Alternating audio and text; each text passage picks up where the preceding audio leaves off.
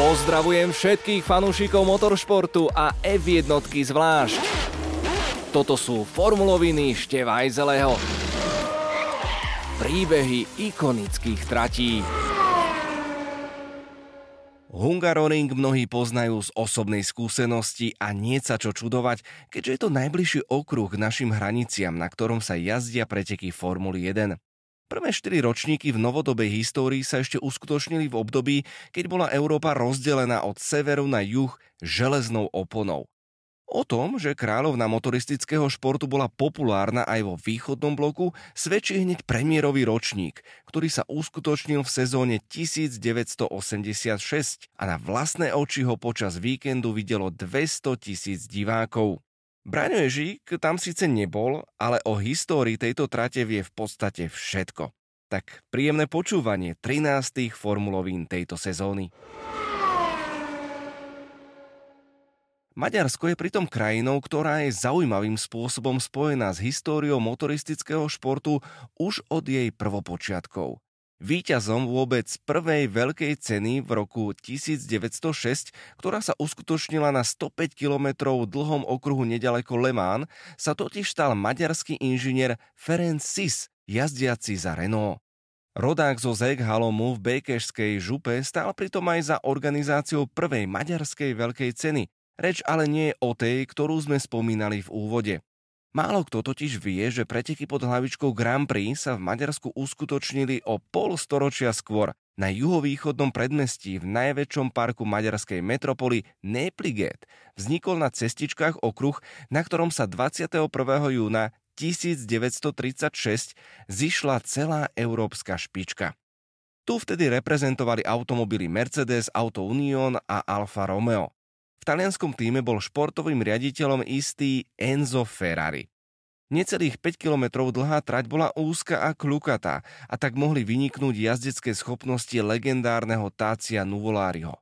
Jeho málo výkonná, ale obratná Alfa Romeo mohla na spletitej trati tlačiť na nemecké beštie v rukách ostrielaného Rudolfa Caracciolu v Mercedese a nájdeného mladíka Bernda Rosemeyera na monoposte Auto Union.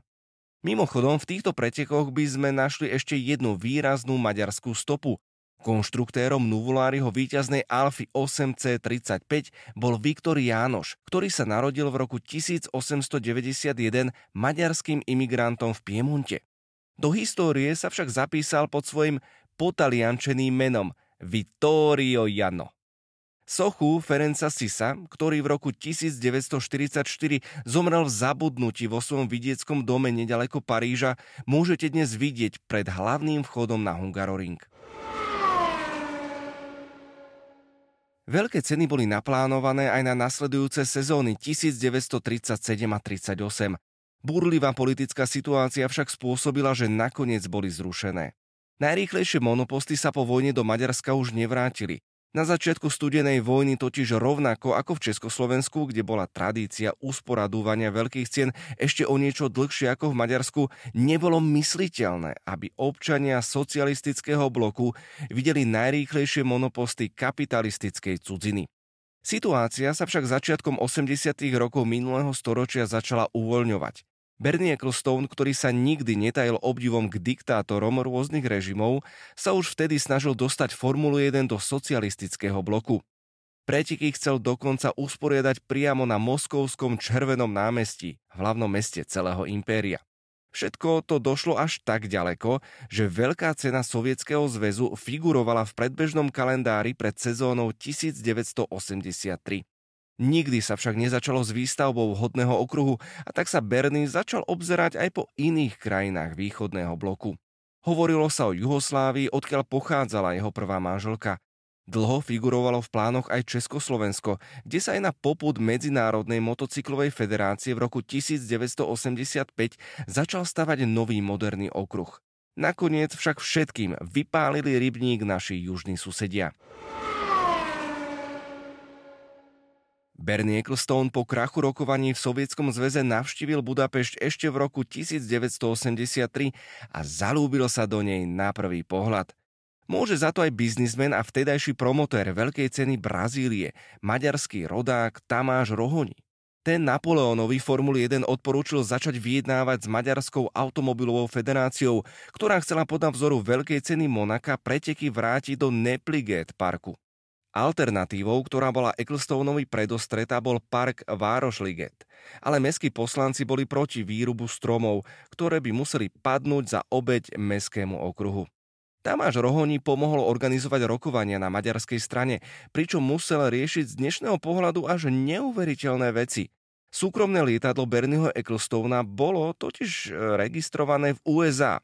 A keďže v Maďarsku boli už od neúspešného povstania v roku 1956 sovietske vojská, ruskí generáli len veľmi neradi videli americký triskáč vo svojom vzdušnom priestore. Keď sa pred sezónou 1986 prvýkrát začalo hovoriť o možnom zaradení pretekov v Maďarsku do kalendára majstrovstiev F1, väčšina ľudí po fiasku s veľkou cenou Sovietskeho zväzu len bez záujmu zdvihla obočie a brala to len ako ďalšiu Bernieho fantáziu. Maďarská vláda, ktorá mala záujem podporovať turizmus a zviditeľniť krajinu prostredníctvom automobilových pretekov, nakoniec rozhodla, že nový okruh sa postaví v prašnej pahorkatej oblasti nedaleko dedinky Mogyorod, kde dovtedy hospodárilo poľnohospodárske družstvo. Jeho predsednička vtedy poznamenala, že snáď Formula 1 prinesie viac peňazí ako pestovanie zemiakov. Možno vtedy ani sama netušila, ako blízko bola k pravde. Kombinácia nadšenia Maďarskej automobilovej federácie a obchodnej iniciatívy FOKA, predchodcu dnešnej FOM, nakoniec vyústila vo februári 85 k dohode, ktorá priviedla výkladnú skriňu kapitalistického profesionálneho športu do socialistického bloku. Stavať sa začalo 1. októbra 1985 a o 8 mesiacov bol okruh hotový. Stavebné práce pritom skomplikoval podzemný prameň termálnej vody a pôvodný návrh bolo potrebné počas stavby upraviť sériou pomalých zákrut, čím sa okruh na konci prvého sektoru výrazne spomalil. Koncom marca 86 si boli organizátori pozrieť úvodné preteky sezóny v Riu, aby si na vlastnej koži zažili, ako prebieha víkend veľkej ceny. Na spiatočnej ceste už s nimi cestovalo aj niekoľko ľudí z Brazílie, ktorí mali pomôcť usporiadaním prvej veľkej ceny za železnou oponou, ktorá dostala augustový termín v kalendári Formuly 1. Mnoho ľudí zo západu prichádzalo do východného bloku s obavami. Očakávali, že okruh budú strážiť ozbrojení vojaci. Tí tam napokon skutočne boli, ale bolo ich oveľa menej ako napríklad v Monze. Všetko nakoniec dopadlo na jednotku. Na novinárov, ktorí sa pravidelne zúčastňovali veľkých cien, mimoriadne zapôsobila najmä organizácia veľkej ceny. Zvlášť potom, ako mali nie príliš dobré spomienky zo španielského okruhu Jerez, ktorý debutoval v apríli toho istého roka. Všetky tréningy začali na čas s vojenskou presnosťou, úradníci boli zdvorili a v zásade v drvivej väčšine ohľaduplní. V deň pretekov sa na tribúny natlačilo viac ako 120 000 disciplinovaných divákov, ktorí sa stali svedkami dvojhodinového brazilského duelu medzi Ayrtonom Sennom a Nelsonom Piquetom. Prišiel dokonca prezident krajiny a niekoľko ministrov, ktorí sa zúčastnili aj záverečného ceremoniálu na pódiu. Veľká cena napokon dosiahla búrlivý úspech. Hungaroring, ako bol okruh pomenovaný, si však u tímov a jazdcov príliš veľkú obľubu nezískal. Dôvodom počiatočnej nedôvery boli takmer neznesiteľné horúčavy, ktoré v Maďarsku zvyčajne panujú v auguste, ale aj jemný piesok a prach, ktorý na okruh navieva vietor z okolitých pahorkov a dún. Problém bol v tom, že ak sa jazdci z akéhokoľvek dôvodu odchýlili od jazdeckej stopy, došlo k dramatickej strate prilnavosti a auto sa takmer okamžite dostalo do problémov. Prvá veľká cena musela byť dokonca o jeden okruh skrátená, aby sa zmestila do dvojhodinového časového limitu. Všetko nakoniec vyriešila prvá úprava okruhu, keď sa v roku 1989 konečne vyriešili problémy s podzemným prameňom a šikana za treťou zákrutou zmizla. Úzka trať s množstvom pomalých a stredne rýchlych zákrut si navyše hneď pri premiére získala povesť okruhu, na ktorom sa nedá predbiehať. Tento predsudok však dokonale vyvrátil už v roku 1989 Nigel Mansell, ktorému sa tu na Ferrari podarilo zvíťaziť po štarte z 12. pozície, keď pri spanilej jazde využil aj chvíľkové zaváhanie Ayrtona Sennu. Mimochodom, brazilská prítomnosť v Maďarsku bola výrazná nielen mimo trate, ale aj priamo na nej. Hymna krajiny samby na počesť víťazného jazdca sa tu hrala v prvých 7 ročníkoch až 5-krát. Odvtedy sa sem aj kvôli špecifickej atmosfére nedalekého maďarského hlavného mesta každoročne vracajú nielen fanúšikovia, ale aj samotné týmy. Hungaroring je už 36 sezón nepretržite pevnou súčasťou kalendára F1. Nezanedbateľnou výhodou maďarského okruhu je aj to, že z ktoréhokoľvek miesta môžu diváci vidieť až 80% trate. Jazdci si okruh nakoniec obľúbili aj vďaka výzvam, ktoré prináša. Trať s množstvom zákrutým pritom snáď okrem cieľovej rovinky nedopraje žiaden oddych. Terén, na ktorom je Hungaroring postavený, je prirodzene zvlnený a má niekoľko stúpaní a klesaní. Posledné úpravy, ktoré boli vykonané pred sezónou 2003, okruhu, čo sa týka atraktivity pretekov, výrazne pomohli.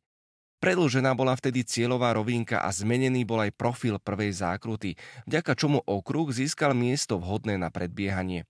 Stále to však nie je úplne ideálne. Ak tu chce niekto predbiehať, musí mať ideálny výjazd z poslednej zákruty. K atraktívnym pretekom odvtedy prispieva aj kvalitný povrch, ktorý sa v porovnaní s hrbolatým asfaltom v minulosti výrazne zlepšil. Hungaroring, prezývaný aj Monako bez vodidiel, sa síce radí medzi nízkorýchlostné trate, ale vzhľadom na množstvo prítlaku generovaného súčasnými monopostami sa v posledných sezónach priemernou rýchlosťou približuje skôr k tratiam z kategórie stredných rýchlostí. Trať zo starej školy je krátka, úzka, plná zákrut a preto technická, pomalá, s minimum miest vhodných na predbiehanie a vždy veľmi špinavá mimo pretekárskú stopu. Je to niečo ako veľká verzia motokárovej dráhy. Nájsť správny rytmus býva preto kľúčom k rýchlym časom. Vďaka dobre vyladenému podvozku tu môžu získať aj týmy, ktorých pohonná jednotka neoplýva prílišným výkonom. Iba 65% prejdenej vzdialenosti na Hungaroringu sa totiž jazdí na plný plyn, čo je jedna z najnižších hodnôt v celom kalendári. Menej má už len Singapur a Monako. Výkonovú výhodu však môže získať motor s najefektívnejšou hybridnou časťou. Práve Veľká cena Maďarska v roku 2009 bola prvými pretekmi v histórii Formuly 1, ktoré vyhral hybridný automobil. Víťazný pohár vtedy získal Lewis Hamilton na monoposte McLaren Mercedes MP4-24. Významnú úlohu zohrávajú aj teploty trate, ktoré bývajú na Veľkej cene Maďarska zvyčajne jedny z najvyšších v sezóne. Spolu so skutočnosťou, že sa okruh nachádza v prírodnom amfiteátri, to znamená, že vzduch prúdi ponad trať len veľmi málo. Aj preto je okruh jedným z najťažších, čo sa týka chladenia brzd.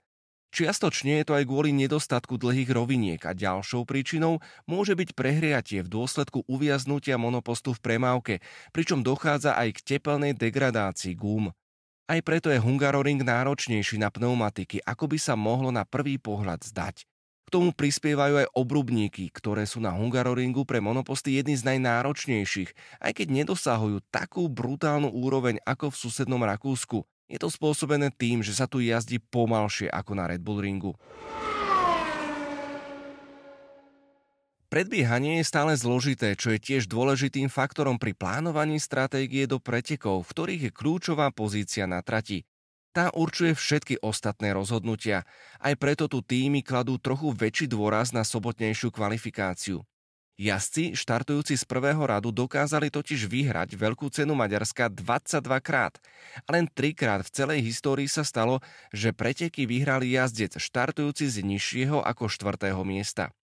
Napriek tomu si dnes snáď už nikto ani nespomenie, kedy fanúšikovia povedali naposledy, že sa tu odohrali nudné preteky. Je to dané tým, že rýchle strategické rozhodnutie môže byť cestou a možno aj jediným spôsobom, ako sa prebojovať v poradí vyššie. V konečnom súčte totiž najlepšia stratégia nikdy nie je vopred zrejma.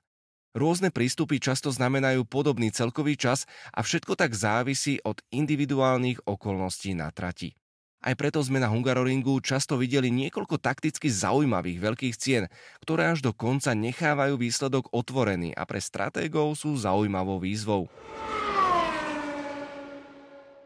14 úzkych a tesných zákrut trestá chyby a ľudia na boxovom múriku musia byť v pretekoch ostražití, pretože obrat môže nastať veľmi rýchlo.